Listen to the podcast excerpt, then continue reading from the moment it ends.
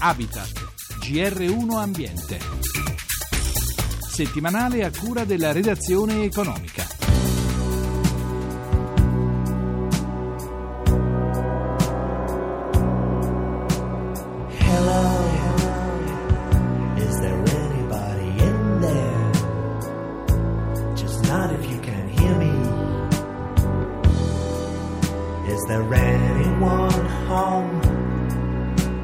Il confronto tra le due foto è davvero impressionante. Nella prima si vede un'enorme vallata bianca e grigia completamente coperta da un ghiacciaio con i suoi grandi e piccoli crepacci. Nella seconda foto la stessa vallata è diventata verdissima, è ricoperta da piante e alberi. Non è un fotomontaggio, ma l'effetto dei cambiamenti climatici. Buona serata da Roberto Pippan. Le due foto sono state fatte a poche decine di anni di distanza e vengono dalla catena del Caucaso, ma nelle nostre Alpi, così come nell'Himalaya, per non parlare della Groenlandia, i ghiacciai si stanno progressivamente sciogliendo. Per studiare il fenomeno, scienziati, fotografi, alpinisti hanno fatto cinque spedizioni sulle catene montuose più significative del pianeta. Abbiamo in linea uno di questi scienziati, il glaciologo Riccardo Scotti del Dipartimento di Scienze Geologiche dell'Università Milano Bicocca. Che cosa sta accadendo? I ghiacciai stanno scomparendo molto più rapidamente negli ultimi 35 anni rispetto ai 100 anni precedenti, dove comunque c'era stato un trend di regresso dei ghiacciai, ma non così violento come quello che abbiamo individuato appunto negli ultimi 35 anni. In termini numerici cosa significa questo? I ghiacciai da noi studiati in Caucaso hanno perso in termini di superficie di area fino a 16 km quadrati per un singolo ghiacciaio, che è il ghiacciaio Tuber, che equivale al 35% della propria superficie negli ultimi 150 anni. Sembra che soltanto i ghiacciai che stanno alle quote veramente più elevate, con i bacini di accumulo dove la neve si conserva per tutto l'anno, quindi sopra i 5.000 metri, sembra che riescano a resistere meglio a questo cambiamento climatico. A quote più basse i ghiacciai stanno letteralmente scomparendo. Stiamo andando verso una scomparsa anche dei ghiacciai alpini? Già con le temperature attuali, quelle che abbiamo vissuto negli ultimi dieci anni, gran parte dei ghiacciai alpini è destinata a scomparire. Non in modo completo i ghiacciai che stanno sopra i 4.000 metri di quota probabilmente riusciranno ancora a resistere con le condizioni attuali. Se le temperature dovessero continuare ad aumentare come stanno facendo, sicuramente nel giro di un secolo, due secoli rischiamo di perdere completamente i.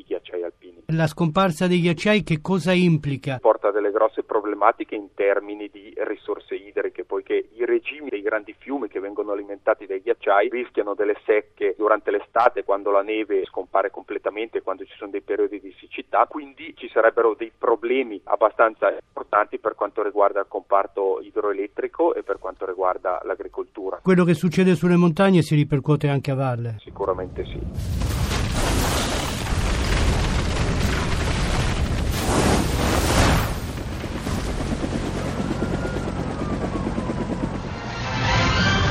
Valanghe killer 6 le vittime in Trentino. Valanghe killer, 7 i morti in poche ore, tragico bilancio in Trentino.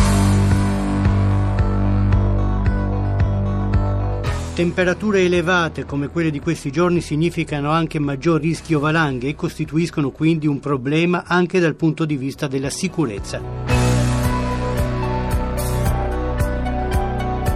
Vediamo allora quali sono i tipi di neve più pericolosi con Vincenzo Romeo, vice questore aggiunto responsabile Metemont del Corpo Forestale dello Stato, il servizio che monitora ogni giorno le aree montane. Non esiste un tipo di neve particolarmente pericoloso, c'è tutta una stagione invernale e primaverile dove c'è necessità di seguire l'evoluzione dei cristalli di neve degli strati del manto nevoso, ci sono delle situazioni che vanno costantemente monitorate, in particolare dei parametri quali la temperatura della neve, la resistenza fra gli strati, la presenza di strati particolarmente fragili all'interno del manto nevoso. Avete osservato un aumento delle valanghe per le condizioni climatiche?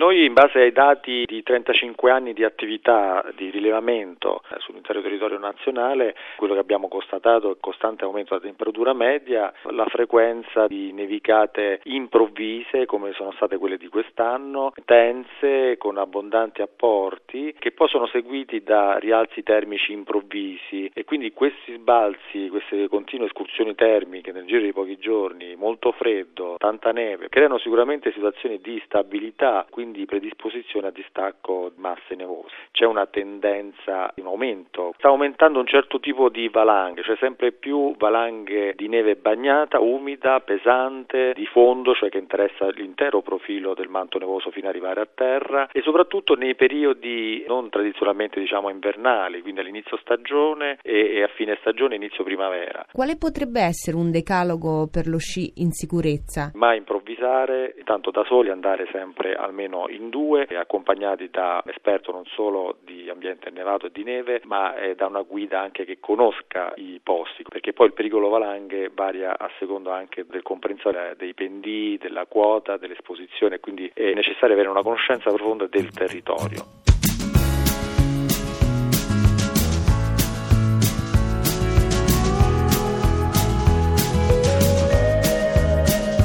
Prima di concludere scendiamo dalle montagne alpine alla pianura padana. Troviamo condizioni climatiche particolari, microclimi che consentono produzioni di qualità uniche nel loro genere, ma che molti vorrebbero imitare. Ma perché? Come mai? Ma perché? In cucina non ci entro mai. Eh? Cosa c'è nella padella? Mmm, che profumino. Fai assaggiare un pezzettino. Ma che bontà, ma che bontà. In linea il presidente del consorzio del prosciutto di Parma Stefano Fanti, che presenterà tra qualche giorno una ricerca sui valori nutrizionali di questo prodotto. La ricerca ha permesso di ottenere importanti conferme e interessanti nuovi elementi sul valore nutrizionale del prosciutto di Parma. Innanzitutto è stato confermato che il prosciutto di Parma è ricco di proteine di ottima qualità, grazie soprattutto alla lunga stagionatura che permette la scomposizione delle proteine in singoli aminoacidi, per cui il prodotto è altamente digeribile e poi la componente lipidica anch'essa di particolare valore grazie all'elevato contenuto di acidi grassi insaturi, cioè quelli che fanno bene per intenderci la salute, e in particolare l'acido oleico che è un grasso monoinsaturate tipico componente dell'olio d'oliva. E altre invece scoperte importanti sono il fatto che c'è un'elevata presenza nel prosciutto di Parma di vitamine del gruppo B, in particolare B1, B6 e, e di antiossidanti naturali come la vitamina E e il selenio che limitano l'invecchiamento le malattie degenerative. È uno dei prodotti del Made in Italy che vengono maggiormente imitati, tuttavia è fortemente legato al territorio. Quali sono le caratteristiche dal punto di vista climatico? Quanto è forte il legame di questo prodotto con il territorio? Il legame è indissolubile e unico, solo nella provincia di Parma si produce questo prodotto perché è qui che si hanno le condizioni climatiche ideali e che permettono una lunga stagionatura naturale, quindi senza additivi, senza conservanti, proprio perché arriva l'aria marina, attraversa gli Appennini e passa nelle vallate della nostra provincia per asciugare la coscia e permettere quindi al prosciutto di diventare dolce, assolutamente naturale, perché nessun altro ingrediente a parte un pizzico di sale, proprio grazie a questo microclima che si trova nell'Appennino parmense. Concludiamo qui. Da Roberto Pippan e in regia da Francesca Librandi l'augurio di una buona serata. A risentirci sabato prossimo.